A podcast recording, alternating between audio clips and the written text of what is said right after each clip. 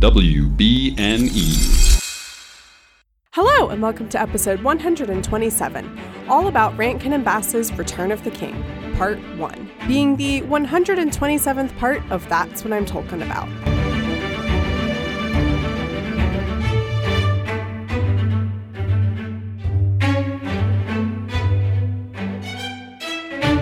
My name is Mary Clay. If that's too complicated for you, just call me M C. And today I'm joined by Dave and Johnny of the Council of Elrond podcast. They are known as Twitter as, I always read it as the Melon Heads, but I know it's Malone Heads. Welcome, guys. Hi, thanks for having us. Hi, great to be here. Excited to have you on um, for this. Uh, the listeners, this is the final episode about the animated movies that came out in the late seventies. And I wish we could say we were going out with a bang, but I was a little disappointed by this movie. How how about you guys? I mean, yeah, yeah. Um, same here. Same here. It's not uh, it's not the classic that we were we were really hoping for, but uh, you know, it is a bang though. It certainly is a bang to go out on. Just like a terrible drop in an awful ocean of misery. Or like when you're when you're driving your car and you hear a bang, you're like, that didn't sound good. Yeah, uh, that kind of a bang, bang maybe. Yeah, that's that's a great way to describe it then. We are going out with a bang. Yeah. Thank you for changing my perspective about that.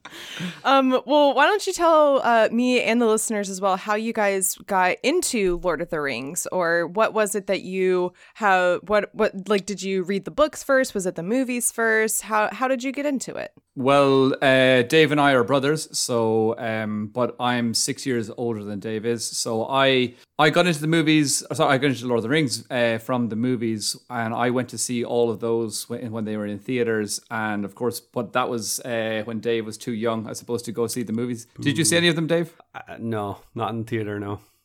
No, so we, we we definitely got into the movies first. Well, I got into the movies. I absolutely fell in love with them, and then Dave was my little brother, so he just kind of uh, thought whatever I did and whatever I said was Still gospel. Do. So, uh, yeah.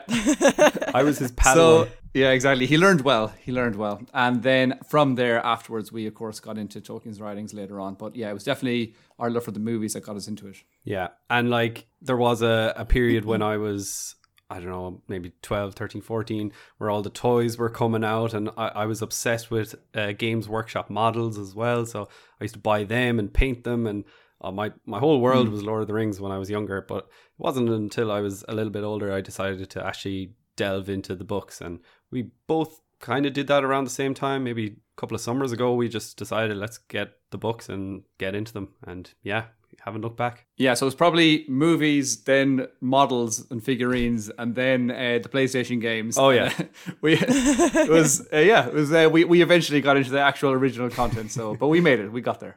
Well, that's fine. The books are, they're hefty. Mm. So they're definitely not something that, you know, I think little kids are going to be interested in. So that trajectory makes a lot of sense. I think that's pretty common that a lot of people watch the movies first and maybe never even pick up the books at mm, all. Yeah. So, yeah. And how did you guys uh, start your podcast? I mean, that was kind of random, was it? Like a year ago? It's, it's almost coming up to a year where Uh, Johnny had come over to Ireland for Christmas, and we spent the entire Christmas together with our family, of course. And uh, it wasn't until he just went back home, I I don't know, I think I started listening to other podcasters, and I think I was listening to a lot of Star Wars podcasts as well, but realized there just wasn't that many Lord of the Rings ones. And I thought this would be a a great market to get into, not like commercially, but just like it, it, there's a, a space for us to go and talk and just have yeah. a bit of, as we say in Ireland, a bit of crack. Uh, so a bit of banter, a bit of fun, and that's uh, I, I called him up in January, and we just started planning it right up until, was it April that we launched? And yeah, yeah, April we launched, yeah. But yeah, that was basically it. Um, as Dave said, I, I, I as well, I had tried to listen to a few different Lord of the Rings based podcasts, and uh, like I think there was quite a few of like there's the Tolkien Professor, and there's these other ones that are very kind of, you know, heavy and like meaty, and we were kind of looking for something where it was just a people, just a couple of people, you know, being a bit more lighthearted about it, having a bit of a conversation, saying, "Oh, what's what's the story with this kind of thing, and why did the elves have to leave Middle Earth, and what's all this about?" And kind of not get too like caught up in the in the lore, and obviously also not to kind of look down on people who haven't read the, the the books or anything, because as you said, a lot of people are fans of the show and they've just seen the movies, and like it's a big ask to tell people to go and read all uh, all of Tolkien's original works. So um, I think yeah, I think it's just a nice place where people can say, I've seen the movies once and I want to know a bit more, but like as in we're, we, so we're trying to provide content for people who aren't, you know, Tolkien scholars. But we want to have, well, we kind of want to have a bit of a wide audience, people who know everything about Lord of the Rings, and then also people who maybe have only just been one-time viewers. Yeah, I'm kind of the same way where, um, yeah, I, I like to say that my, my podcast is a no gatekeeping zone where fan people from all levels of the fandom are welcome. And so I've had on I've had on guests who have seen very little of the movies, and then I've had on I've had on the Tolkien Professor. So oh, okay. yeah. yeah. Um so whole range of people, and then also yeah, same a whole range of people listen, just because this is a wonderful story, and mm. I, you know, there shouldn't be there's not just one right way to consume it or or talk about it or be a fan of it. Yeah. Yeah. Exactly. Um, also s- side note, just you saying having the crack. I went to I visited uh Ireland a couple years ago, and that was like something one of our like tour guys, he was like making fun of me and my friends for being American, you know, and he kept saying crack, and in America crack is, you know, cocaine, cocaine. And so we were like, why does he think we have drugs on us? I mean, and then like he explained it later, and then he like played this prank on some people who were like walking by on the street, I don't know, and it was it became like one of my favorite phrases ever to learn about. So yeah, it's, it's yeah, a common one here as well, and I don't know, yeah, we, it's just, it's used as a greeting in Ireland when you want to say hi, how are you, just usually people say what's the crack, yeah, and that just means like how is everything going with you, basically. Yeah. So it's a bit That's of a strange so one for most American people that hear it for the first time. They're like, what? Uh, well, I, I loved it. I loved it. I think it's so cool. And what fun. Part of Ireland were you in?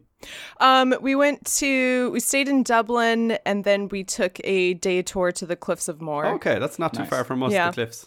We live pretty mm-hmm. close. Oh, cool, yeah. cool. Yeah, it was, uh, that had been on my bucket list to see for a while. And so it was just absolutely beautiful. And like, if I could go back every day of my life, I probably would. So, oh, good. So it sounds like you got a good day for the Cliffs, because oh, half yeah. the time you can barely see them because it's shrouded in mist. Yeah. Oh, yeah. We got there. And it was, yeah, it was really beautiful weather. Thank, thank yeah, God. Yeah. yeah. We, our first day in Dublin, it was pouring rain, and we had all these plans of like, we're gonna walk here and we're gonna walk yeah. here, and we walked to one place and we were automatic we were just soaked, and then we're like, let's just go sit in a pub. That's the real Dublin experience. Yeah. So yeah, sitting in a yeah. pub, that's yeah, that's the Irish experience. Exactly. And I think it, it was like it was like four it was like four in the afternoon, and we're like, we're gonna have dinner now, and we're just gonna sit here for the next couple hours until we're ready to go home and go to bed. Sounds like a good evening. Sounds lovely. Yeah. um so we'll jump into the, the discussion about this movie. This is the animated version of Return of the King. This is created by Rankin and Bass, so we are back to the same studio that did the animated Hobbit. um I don't know how prolific the Rankin and Bass holiday films are Uh, in Ireland or in, you know, other countries, but the animated and like claymation, there was Frosty the Snowman, Rudolph the Red-Nosed Reindeer. Um, I'd say the most famous one is the is the Year Without Santa Claus, and that has the song that's like, I'm Mister White Christmas, I'm Mister Snow. And that was the same studio that did, uh, that was Rankin and Bass. So I don't know if you guys watched those at all, but no, they were, that's so funny. Yeah, I wasn't no sure if idea. That was like a American thing, but they're very like prolific holiday films. Like ma- okay. they're made for T V films. Yeah, yeah. We right. were probably in the pub when they came out, so I'm sorry about that. Um, and so like they're always everywhere, and that's the this is the same studio, so they're very known for making children's and, you know, family friendly made for T V films, so sure. nothing, you know, crazy, nothing box office breaking or or anything like that. Um and so the same it was the same with Return of the King. This originally aired on A B C in the U S on May eleventh, nineteen eighty. And that was two years after um, that was two years after the release of Bakshi's Lord of the Rings. Mm-hmm. So to kind of line up some timelines here, because there's some um, confusion or uh, just people, one person says this, one person says another thing about whether or not Bakshi's Lord of the Rings and then this Return of the King were related to each other, because Bakshi's Lord of the Rings ends after the Battle of Helm's Deep. Yeah. And then he had planned a part two, and it the studio never, you know, let him make that. Mm. And then this movie picks up a little bit after that. Um, you know, Minas Tirith and all of that has already happened. We skipped over all of Shelob's lair uh, and, and all of that. But for the most part, it kind of picks up where Bakshi's left off. And so a lot of people are like, oh, well, this was made as a sequel to that, but that's not necessarily the the case there. They mm. um, Rankin and Bass insisted that this was planned for, for years, even before they found out that, you know, Bakshi's didn't cover the entirety of Lord of the Rings. Yeah, I think I think they had originally planned to call it The Hobbit two, The Return mm-hmm. of the King, or something like that. The so, Hobbit two, uh, The Return of yes, the King. Yeah, it was, Frodo. Yeah, uh, the original working title, excuse me, the original working title was Frodo, The Hobbit two. Oh, there you oh go. That was it, yeah. Because I was like, is that T O O, like he's also a hobbit? Or is yeah, that like, uh, um... also, side note, all of this information is coming from Wikipedia, various wiki pages. Mm, yeah. So I don't know how accurate it is. I was trying my best to like find some articles or blog posts that had been written about it, but really most of it was just coming from Wikipedia pages. Yeah. Um, and yeah, this was... Uh, this is the number two, as opposed to right. Okay, he as yeah. opposed to Frodo is a hobbit too. Yeah, the hobbit. You guys also. Didn't know this. Yeah, yeah. Um, also, I think I heard some people saying, and again, I looked up some stuff, and similarly, the sources are not the most reliable, maybe. But I heard some people saying that maybe they only had the rights to the Return of the King book, and so for that reason, they wouldn't have been able to get any of Shelob or anything like that in it, because, of course, that comes in the second book. So that's, again, I don't know how reliable that uh, that information is, but it would make sense in that case that they'd mm-hmm. have to pick up at, like, Cirith Ungol and, yeah. Yeah, that definitely makes sense. Um, there was also a lawsuit uh, happening filed by the Tolkien Estate and Fantasy Films on the basis that Rankin and Bass had not secured the U S and Canadian television rights. And the lawsuit was settled, quote unquote, amicably. Mm-hmm. So I don't know, that that's what it says. Amicably is in quotes. So I don't know how amicably it was. They were all friends afterwards. But it, they were allowed to proceed with this May nineteen eighty release. So yeah, there was a lawsuit. So maybe they did only have rights to Return of the King, and it seems like even that was under debate as well. They didn't seem to have the rights for Gimli and Legolas, however. I know. Oh my gosh. There's a lot that is uh, missing. Save, save it and... for the podcast. No, I'm sorry. Save it for the main part. We'll get there. Well, and it's so funny. So um, Rankin uh, admitted himself. He said, quote, "It's not a very good film." Yeah. Um, and he was talking yeah. about there was just a lot that we had to fit in, and there was a lot to cover. And I was like, I mean, that's true, but you also spent like s- like eighty percent of the movie just on Frodo and Sam yeah. walking in Mordor. You know, you could have maybe scaled back on that a little bit, given more time to the other side of the story, added in some characters that are missing. Uh, so I find that funny that he's like, well, there was a lot we had to do. Mm. And I'm like, but you you stretched out a lot of Frodo and Sam, which is, it is the main story, I understand, mm. but it's not, for me, it's not the most enjoyable part of the story. No. And also, like you're saying there, that they're, they don't have a whole lot of time, and there's so many characters that they're trying to fit in. But I feel like their decisions in deciding that they were go- we're going to go with Denethor, who's not like, you know, again, as you said, it's kind of uh, for families, and it's uh, this, it's almost like a kid's movie. But the character of Denethor is really kind of uh, tragic, and he ends up like, you know, burning himself to death. And they find room for that, and they don't find room for like our, you know, fun heroes like Gimli and Legolas, which, you know, kids could really attach themselves to. And that, you know, friendship and, uh, you know, breaking the barriers of dwarves and elves, you know, that that could have been the, the, the route that they went down. But they obviously decided, no, we want to go for this old Denethor who's just yeah, struggling with depression. That's the most important and, part of this yeah. story. Exactly. So, that's a great point. Yeah, that Legolas and Gimli are very appropriate characters for, you know, a kid-friendly version of this story, which is clearly what they were going for. Like, you'll notice if you watch the film that there's not there's not a lot of, like, I don't think you ever see blood, you know? No. Um, and then, like, I was noticing when I when uh, Eowyn is killing the Witch King and, like, she stabs at the beast and, like, her sword just kind of, like, it ma- it makes, like, a sound effect. Yeah. Mm. And you don't actually see it slash or, like, impale yeah. the beast, but then he dies in the next shot. And so the, there's, like, a lot of that. So, yeah, the, this is definitely a kid-friendly, simplified version of the story. And then uh, one last little thing before we'll jump into the movie itself. Rankin and Bass were asked, why did you not attempt to, you know, why did you do The Hobbit and then you automatically jump to Return of the King? Why did you not attempt to do the full Lord of the Rings story? And he says, I didn't know that the audience would sit still for it. I was wrong. Because it's so fun, because, you know, nowadays, nowadays we have people who are like, yeah, a movie that's three and a half hours long. Great. Yeah. I'll sit mm. there for it. Awesome. Yeah. Give me give me a series which is going to be like thirty hours, please. You know, that kind of thing. Um, I can't really that's think kind of another of, animation like, that's longer than two hours, really. There's not, there can't be too many. Mm. Yeah. Um. Actually, I'm trying to remember. Let's see. So when Bakshi's uh, Lord of the Rings was released, that was the longest animated film like to date at the oh, time. Okay, yeah, yeah. And okay. that's um, two hours. That one's about two hours and ten minutes, I think. This one is a little shorter. It's one hour and oh, sorry, thirty-seven minutes, something like that. mm. But it was it was even longer, I believe. I heard them saying that it was at it was two hours and they had to cut it down. So the version that we get is actually that has been, you know, that was edited down, and they've had, yeah, they they've cut some stuff out of that. So, uh, which I found incredible. Extended well. edition, yeah, yeah, exactly. yeah, release, release the Rankin Bass edition.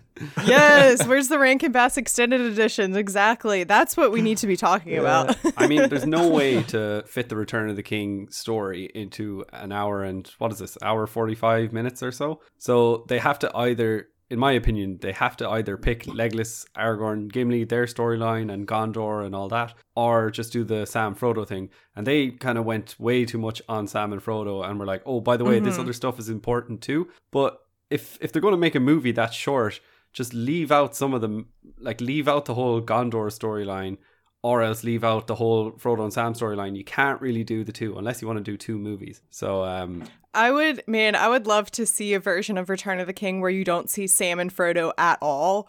Um, and then all of a sudden, like, everything is just better yeah. for, you don't know why, you know? Or, like, maybe there's just, like, a voiceover of Gandalf being like, and then Sam and Frodo yeah, destroyed yeah. the ring. But just, we don't need to worry about that. like like in Peter Jackson's movies when uh, we see, like, from Gandalf and Aragorn's perspective, and they're having their conversation, and they're saying, do you think Frodo's still alive and what does your heart tell you and things like that? We could have had that where it's just we don't see them at all and we just have every like now and again Gandalf speculating kind of going, I reckon they're probably still alive. Yeah. And then that's all we get out of it. And then it's like every now and again there's these little mentions of like, oh yeah, those guys are out there somewhere. But yeah, we don't need to have hours of them strolling through uh, you know, the plains of Gorgoroth or anything like that. Yeah, I agree. And again, I...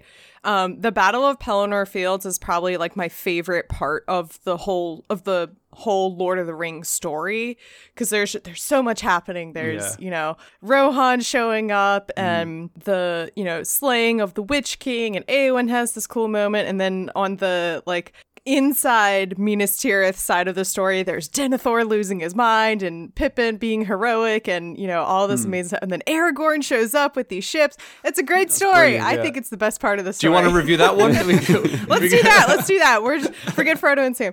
Um, no. So actually, listeners, we're going to do this a bit differently this episode. Usually, I'll move through the movies or chapters or whatever in a chronological order, but because honestly, not that much happens in this movie, which is just so funny because the story there there is a lot that can happen, but the way that they did it, they kind of like gloss over a lot of things and uh, harp on things that are really uneventful. Um, so we're just going to kind of break it up into, we're going to talk about um, each story like one thing at a time, and then we'll move into the next part of the story. So first, the the way that this movie opens up is we are with Bilbo at his one hundred twenty-ninth birthday. I don't know how that would be, you know, how they say eleven D first.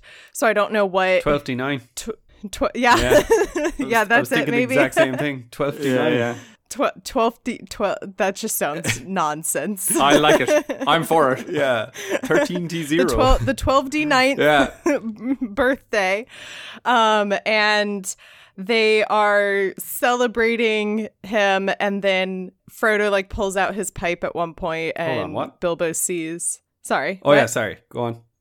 Okay, I thought you were jumping in. I thought you were. I thought you said. Oh, Bilbo was like, "Hold on, what?" I thought you were saying, "Hold on, what?" And I'm like, "Did you not watch the movie?" Frodo pulled out his pipe, and then yeah, and then yeah, he's missing a finger, and Bilbo's like, "What happened there?" There's a story, I reckon. Um, and he's also been asking about the ring, and Bilbo's like, "Oh well, you know, it's gone now." I, Weird. I don't know what happened to it. I actually think that was a cool introduction to the movie. I I kind of liked how they went back, and that was the thing Bilbo picked up on, and then Gandalf chimes in with, "Let me tell you a story." Um, mm-hmm. I thought it was kind of an interesting take. It was probably, when I was watching it, I was like, oh, I can get behind this movie. I didn't know what the rest of the movie was going to entail, but yeah, I, I appreciate yeah. it. It was a nice take. Mm-hmm. Yeah, I like that it um, frames Return of the King, like this story that they're going to tell. I like how it's framed as them telling the story. And that kind of brings it back to like the original roots of The Hobbit being, you know, a story that Tolkien told to his son going to bed at night. Yeah, and so it brings sure. th- that, you know, storytelling element back in. Um, and they also introduce uh, the minstrel of Gondor. Frodo, you must explain. We have brought with us someone who has written a ballad about the adventures of Frodo. The minstrel of Gondor. God. Oh, yeah, with his Frodo of the Nine Fingers and that, that whole song, which was uh, amazing. Um, yeah, I en- I enjoyed that he, one he too. He comes back yeah. from The Hobbit. He he wasn't a minstrel in The Hobbit, but he was singing over the whole movie. Glenn Yarbrough, mm-hmm. isn't it? Uh, yes, Glenn Yarbrough. Yes, that's right. And yeah, I like that. Yeah, in The Hobbit, there's this, you know, narrator singing, you know, sing narrating throughout the movie. And so I like that they kind of like wrote him as a character into this story so that we see, oh, it's the minstrel. And also, you know, that makes sense from a storytelling perspective that it would be the minstrel who is telling the story. Yeah. Sure. And so, yeah, he goes into Frodo of the Nine Fingers and the Ring of Doom. Frodo of the Nine Fingers and the Ring of Doom.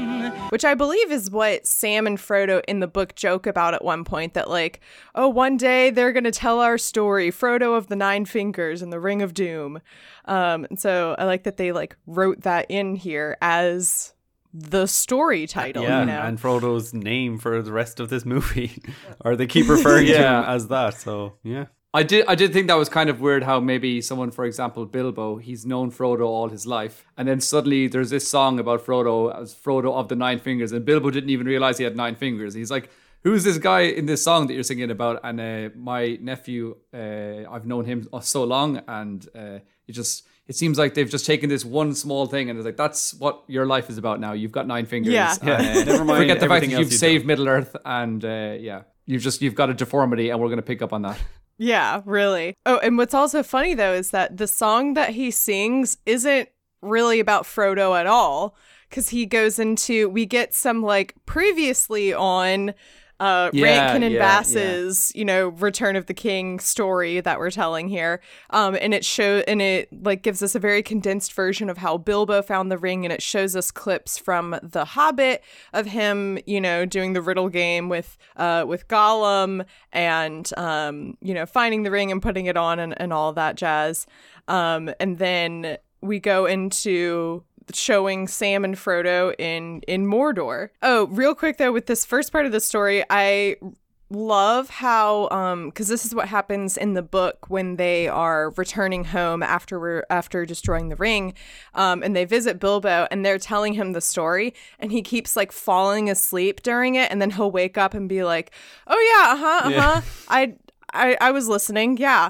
And so they, like, wrote that part into the story as well. And so I thought that was fun that, like, Bill, because it's, you know, he's a sure. old, he's an old man now. He's, yeah. He's twelve D nine. He's twelve D nine. It's ridiculous age. I'm surprised he's not he's dying n- every couple of minutes. He's gonna, yeah, next year he's going to be thirteen T. Yeah, so, thirteen T uh, zero.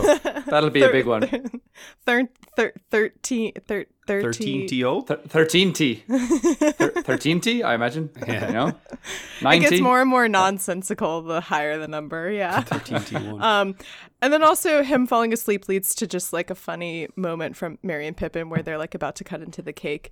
And they're like, well, wait, we have to wait for Bilbo because he's asleep. And Pippin's like, what a terrible, like the worst time yeah. to yeah. fall asleep. And we get, yeah, we get the, we get the voice of Shaggy from Scooby-Doo being like, "Darn, he's not going to cut the cake," yeah. or whatever. So, um, yeah, it does kind of sound like that. Yeah, it's it's the, yeah, that's the same guy. That that voice. Oh, is you're Shaggy. Kidding? No, no, that's no the same. Way. Yeah, yeah, yeah. The the voice actor for Pippin was the voice actor for Shaggy from Scooby-Doo. Zoinks. Yeah, this wow. is Zoinks. Yeah. What a fun what a fun fact that I had no idea about. That's yeah. great. Nay, Pippin. Not till Bilbo has cut it. Blast! What a time to fall asleep. Zoinks! So yeah, we go into telling this story. So um, right at the... We, we jump in where um, Sam and Frodo, they're already in Mordor. We have no... you know, notion of Sheila. I thought they were going to go into it because there is one point where one of them is like walking through a tunnel and there are webs and I was like, mm. oh, we're going to see Sheila. And we just kind of gloss over that. And at this point, uh, Frodo has already been taken by the orcs and Sam is just outside the gates being like, I'm coming yeah. for you, buddy. Yeah. um, and he finds Frodo's cloak and sword and the ring, of course. And so he's like, I'm going to go save you. Yeah, everything's just mm. miraculously laid out for him. Just like in a video game, he's just stumbling over different items. He's like, ooh, cloak, ooh, ring, ooh, sword. Sword, yeah, all the things I need, yeah. yeah. And he uses them as such. The sword is like his flashlight that he's like mm. going through Mordor and he's like, wah, wah, wah, wah, wah. Where's Frodo? Yeah. I know, those it's, sound effects are just so funny. So annoying. yeah. And 'tis sting, Master Frodo's sword. They were, yeah, they were a bit annoying. Though. Um, and so he goes, uh, starts making his way to try and find a way into the tower. And this is where, like, they really. So I'm saying this right, and you would think, oh, okay, that's I don't know. a few minutes of the story. I would say it's like a good ten minutes of like Sam from the time he's like, I'm going to save you, Frodo, to the time he like gets oh. into the ta- like it's a yeah. long sequence because there's one point where he's tempt he is tempted by the ring and he imagines himself as being uh, Samwise the Strong. Mm-hmm. What I hate is that in in the book when he is tempted by the ring, he just imagines that like the whole world is covered with gardens.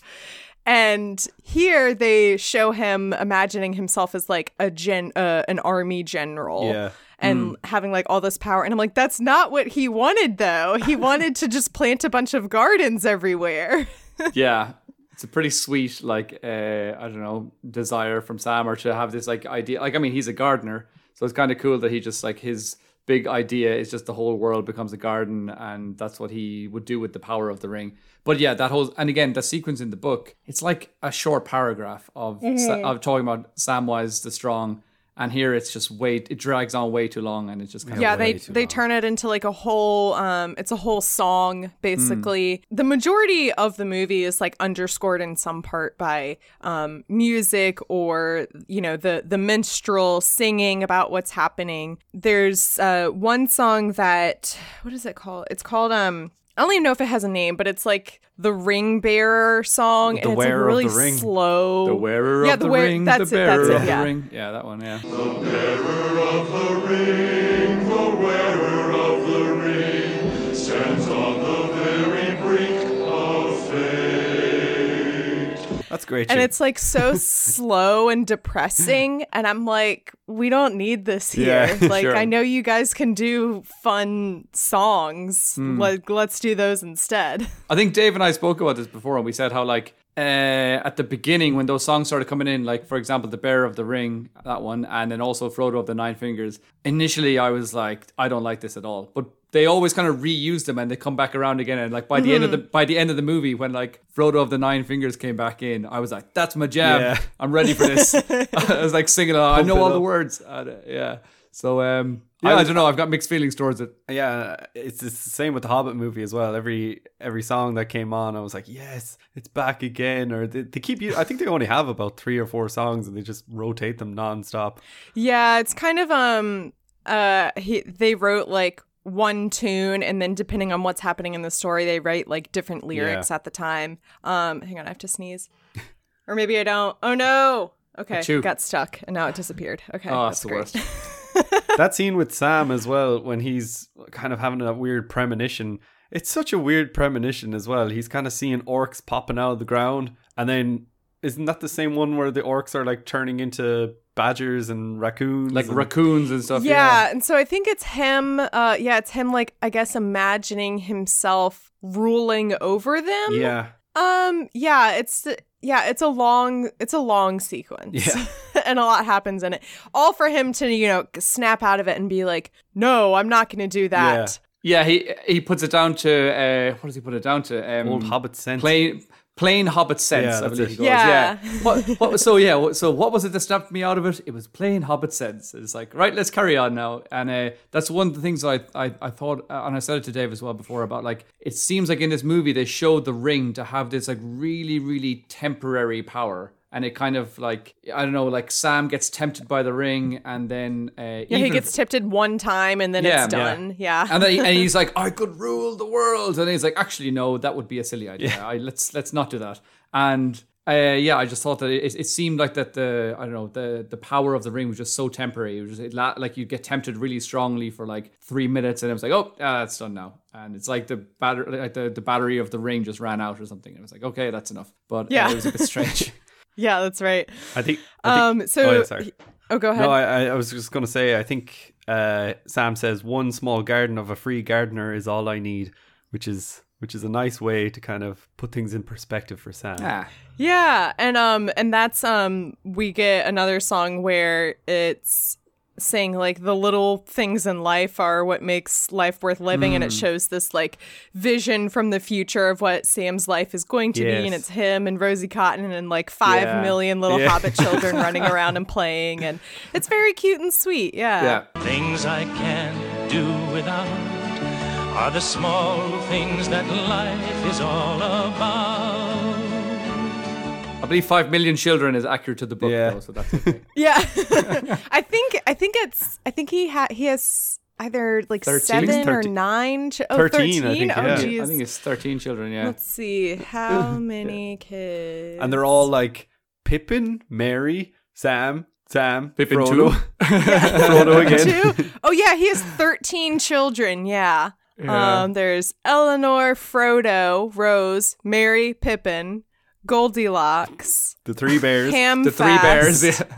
Daisy, Primrose, Bilbo, Ruby, Robin, and Tollman. Tol- Tollman, he collects the tolls. Go. And I believe um, Goldilocks is the one that marries Pippin's kid, and Pippin named what was oh, Pippin's so kid? The the middle bear. Um, Pippin Pippin named his kid after Faramir. Oh, that's right. Yeah, yeah, yeah. Yeah, yeah that's my yeah, favorite. It's yeah. so sweet and wholesome. I love yeah, that so much. Faramir is like mm. one of my favorite characters. So, yeah, he's um, great. Nowhere to be seen in this movie either. Yeah. I, he, he he makes a little uh, a little appearance appearance towards the end. He yeah, doesn't that's speak, what I thought. But like, well, as again. Uh, I, as I, I said this to Dave a while ago, I think I, I was like, I think that's Faramir, because just some dude sitting on a horse like beside uh, Eowyn, Eowyn, and they have this yeah, and like, they turn nod. And look at each other and yeah, nod, yeah. and I was like, is that supposed to be Faramir? That's definitely Faramir. that nod, um, he, he nodded like Faramir. I think that was Faramir. Okay. yeah, and then fr- uh, Sam eventually gets to the tower, and all of the orcs have killed each other. And then he de- he has like this one on one with one orc that's still alive. That goes on entirely too long. Yeah. Mm. Um, and then he goes up and saves Frodo, um, and gives the ring back to him. And then they start making their way towards Mount Doom, and they you know put on the orc armor and all of that. And throughout like the rest of this part of the story where they're walking and making their way towards Mount Doom.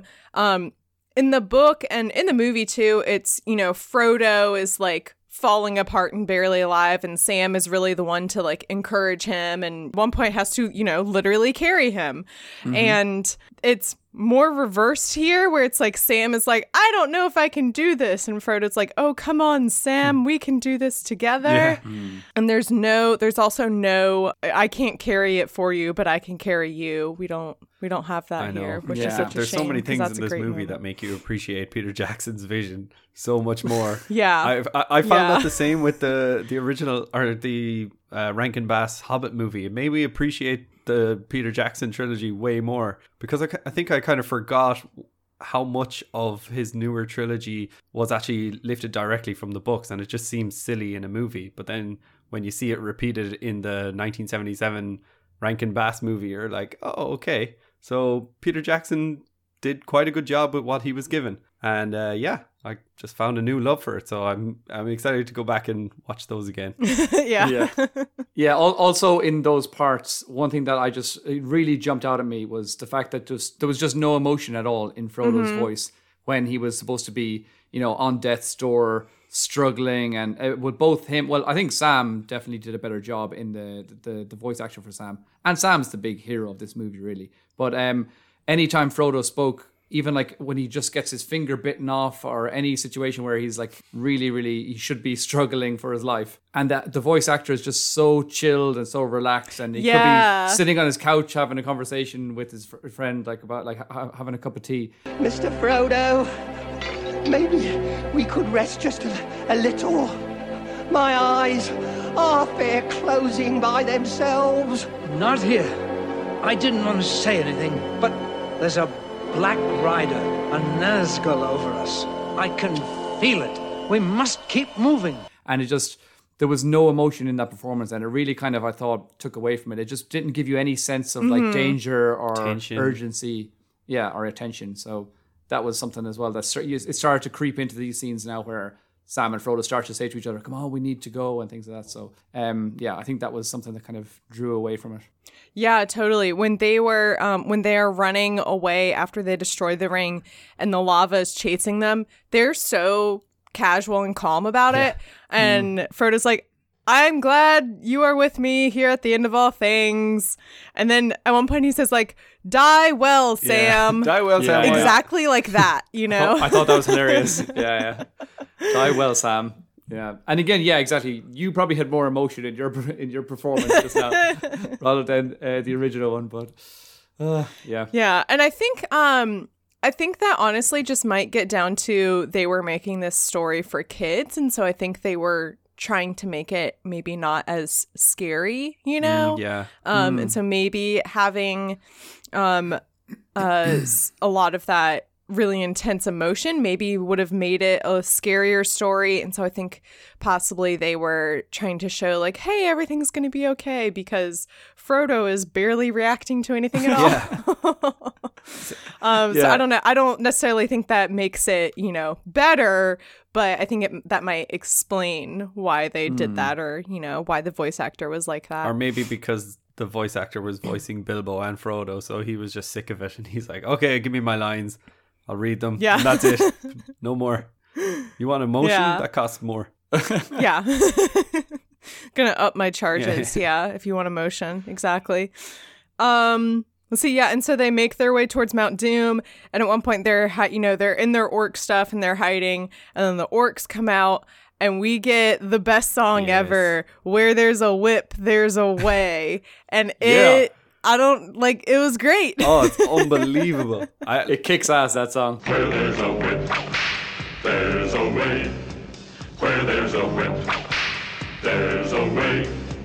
Where there's a whip, we don't want to go to war today. But the Lord of the Lashes says, nay, nay, nay. I think, actually, myself and John, we, we said we listened to this before. I think it was years ago on, like, some Reddit post. I saw, and this was before I knew there was any animation movies or anything. Uh, somebody posted up this video onto a Lord of the Rings Reddit post, and uh, I was like, oh, I'll click into this and listen to it for a minute. And I was hooked immediately, and then I, I had to send it to Johnny. And I think we I went to Spain that summer maybe and visited yeah, you. Yeah, yeah, you came over for, for, for a couple of weeks or something like yeah. that, and we went on holiday we, we, in Spain. And I played uh, it for you like that was, maybe that the was, first that was, day, that was, and then like that was the yeah, theme that was like the, the song of the of the holiday. Yeah, because yeah. every now and again we would just like look at each other and be like, "Where there's a whip, whoosh. Yeah. There's and a then, way. Whoosh. And then and then also, I think we went on that holiday with uh, both of our girlfriends. Mm. And they were both, every time Dave started singing Where There's a Whip, I, I I join in, and the two girls were just like, they just give us this dirty yeah, look. Like, what are you guys talking about? Yeah. So, um, they were but that did not discourage us.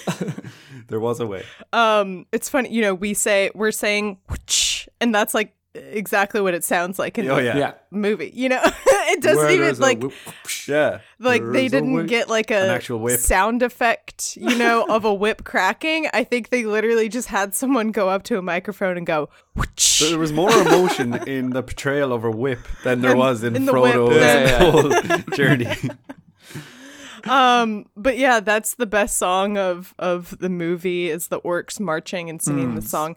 Um, unbelievable. And it also kind of, uh, it kind of like adds some elements of, I don't know, it like humanizes the orcs a little bit. Cause if you listen to the lyrics, they're talking about like, we don't want to go to yeah. war and war is a nasty thing, but the whip cracker says we have to go. Mm. So these orcs are like a little bit different than how we see them in the movies where it's just like, they're just monsters yeah. who sure. are just, you know, Bred doing Sauron's bidding. Yeah. yeah.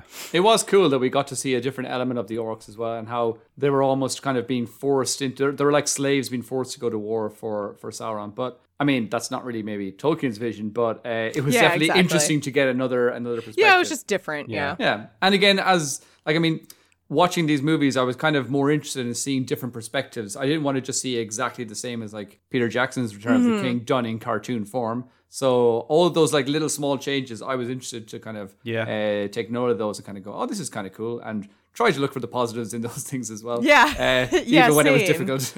And I think I, I think that was another positive with Frodo and Sam when they were coming out of Cirith Ungol or going into Cirith Ungol, and uh, they had the Watchers, and they had that like invisible barrier that they couldn't get past, and they didn't really have that in Peter Jackson's.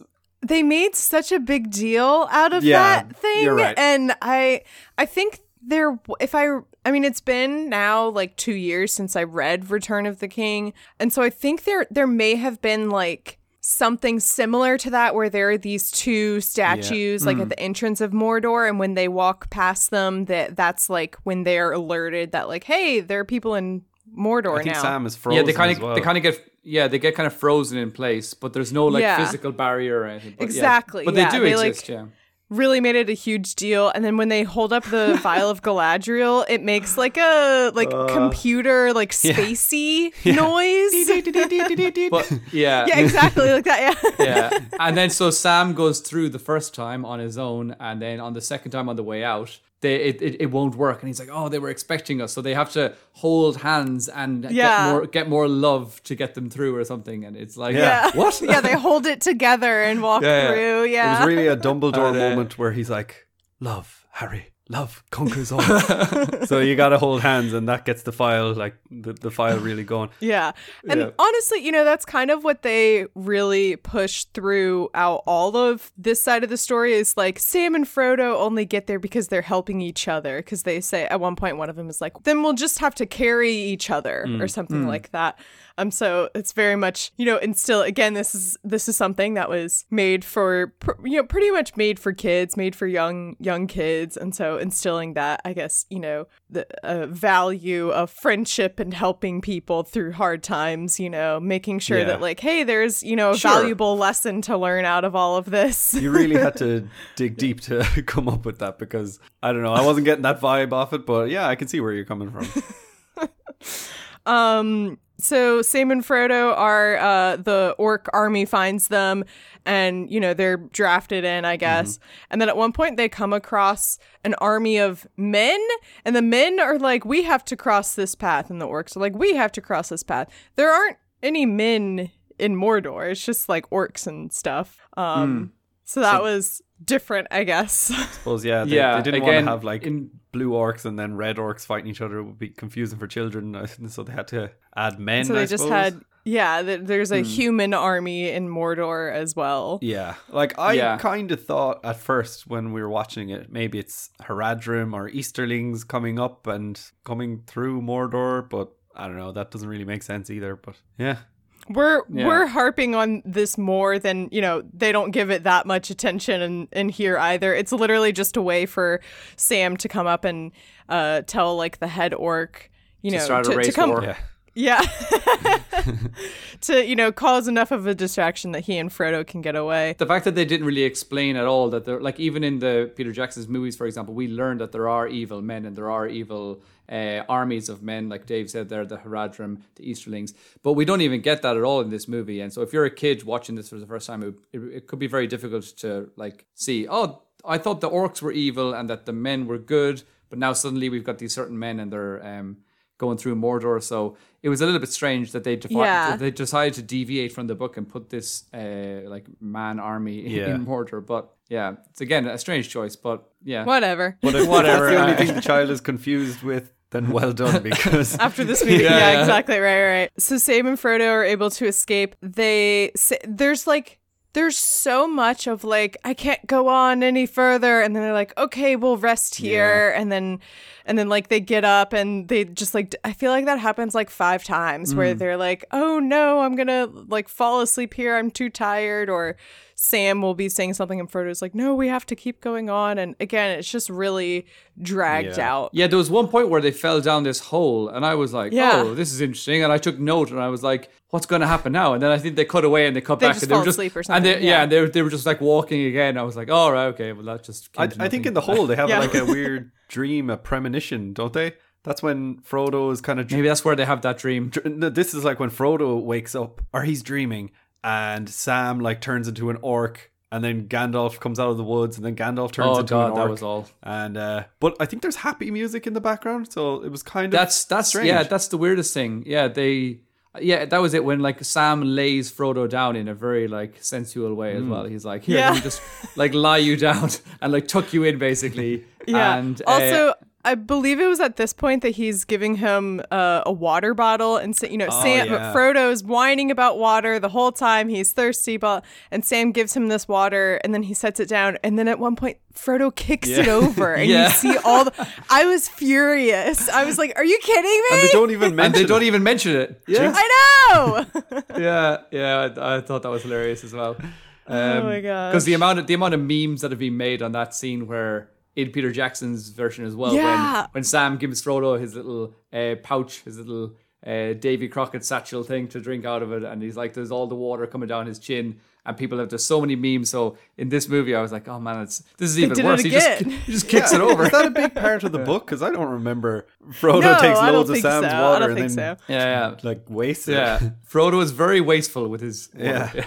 Oh my gosh, yeah. It just infuriated me for no reason, really. Yeah. But yeah, again, again, in this part of the movie, that's where I remembered where it was just like, they're in such a hopeless situation. And mm. again, Frodo is just so chirpy with his voice. He's like, oh, my dear Sam, I think we may not make it and all this kind of stuff. And it's, it doesn't sound like they're in a dangerous situation. And then they cut to this like happy-go-lucky hippie song.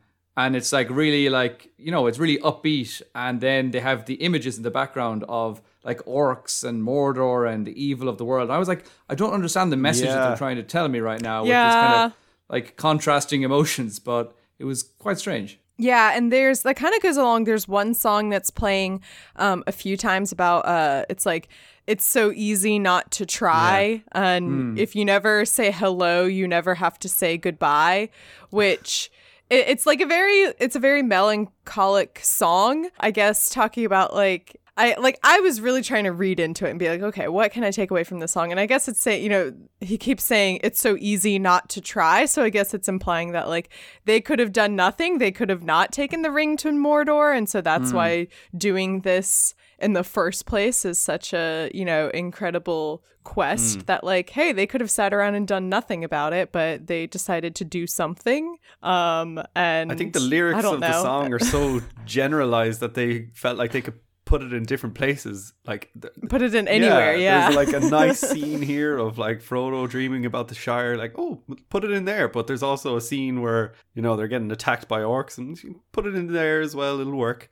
Oh, yeah. So yeah, I don't know. I don't know. Yeah. mm. Yeah, eventually, yeah, they wake up and then Gollum is following them, and uh, Sam and uh, Sam tells Frodo to go ahead, and Sam and Frodo or Sam and Gollum kind of fight, and Gollum is uh, at one point.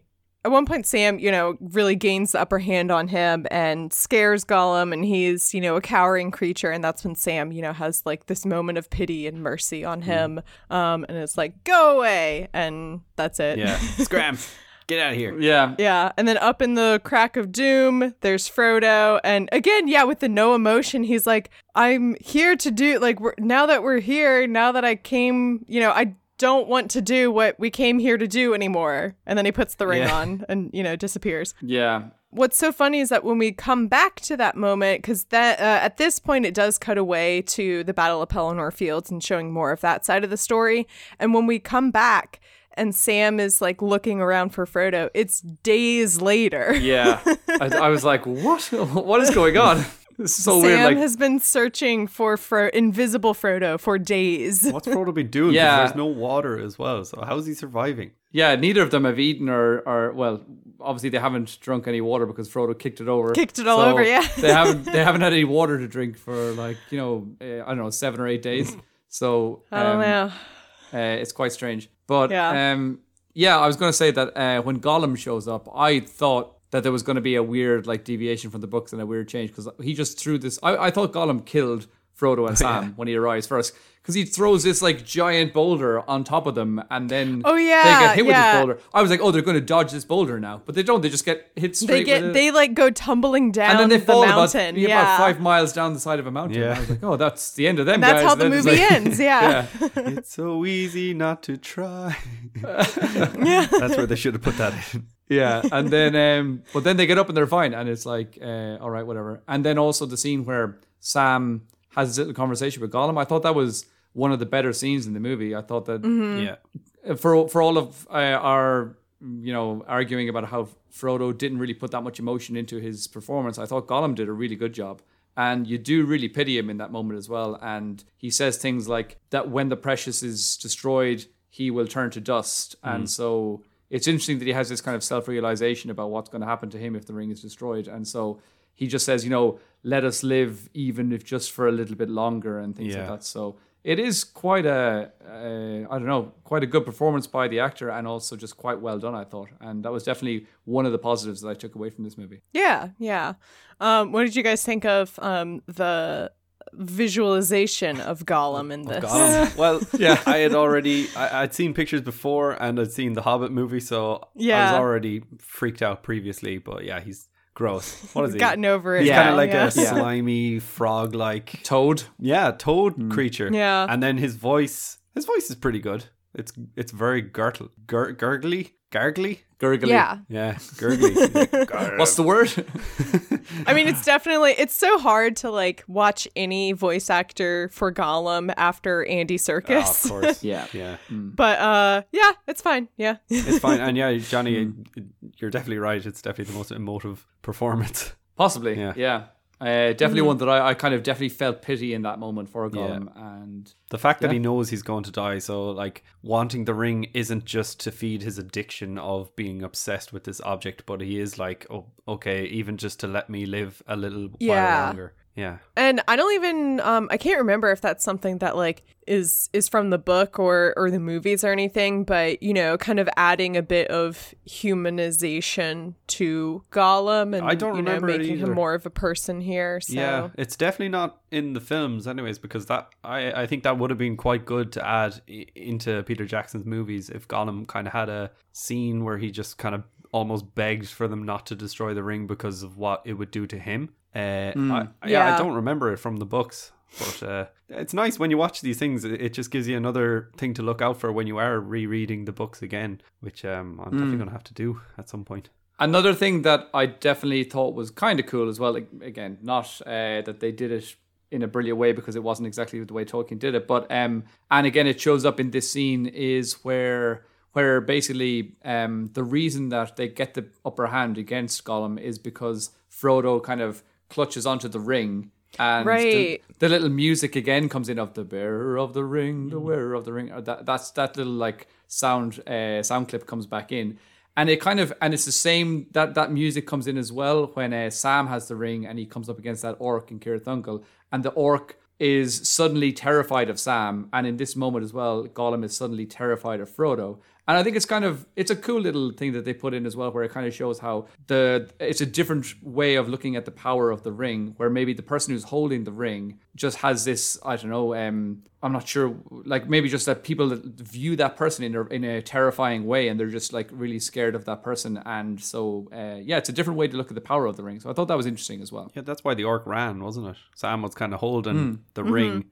And then Sam is like, "Get back here!" And I'm like, "You just yeah, that was, that was weird." Yeah, chased him off. Yeah. Like that was the point. Whatever. Also, did we ha- have we mentioned the terrible pronunciation of like Cirith Ungol? Oh no, Cirith Ungol, Sauron minus Cirith, minus Cirith, and, uh, yeah. So Sauron, yeah. The pronunciations are yeah. At one point, I, th- I think Sam, Sam even says like Sorin, yeah.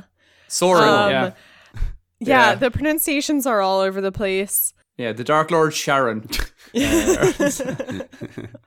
say that, but I definitely remember at one point when I was reading the book, I or when I was recording those episodes, as I was reading the book, I definitely at one point misspoke and said Sharon instead of like Sauron, and or like the way that like I had my like messy handwriting wrote Sauron, it looked like Sharon, and I was yeah. like, and then I was just imagining Sauron as being this like formidable like soccer mom. Brilliant.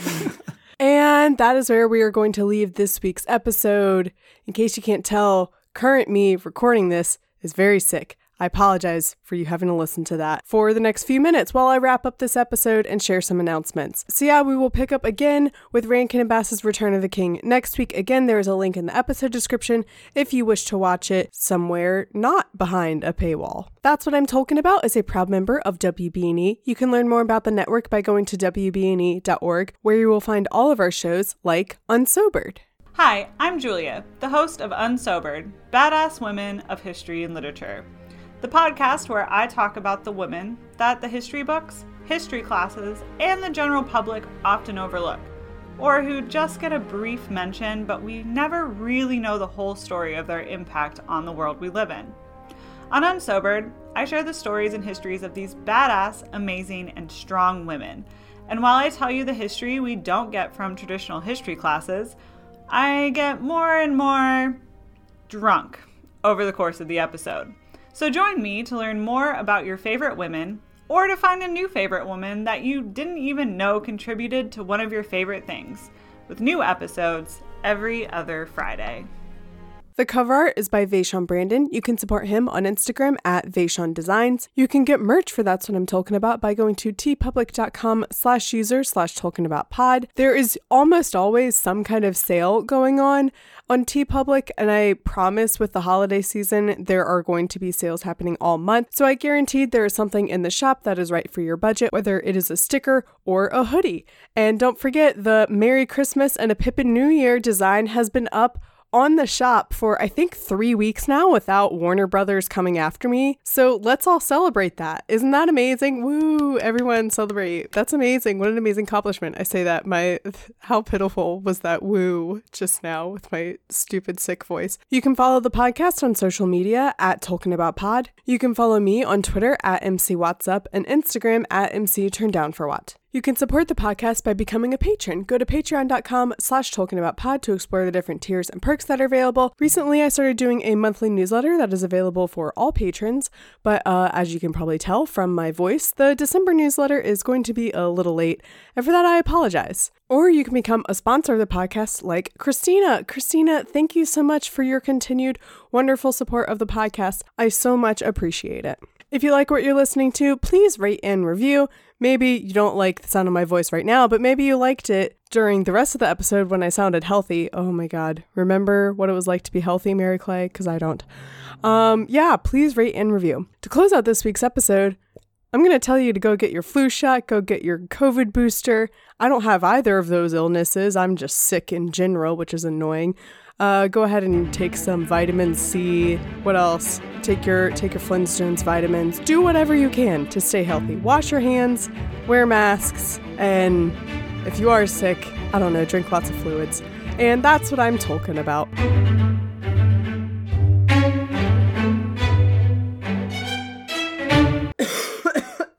dying.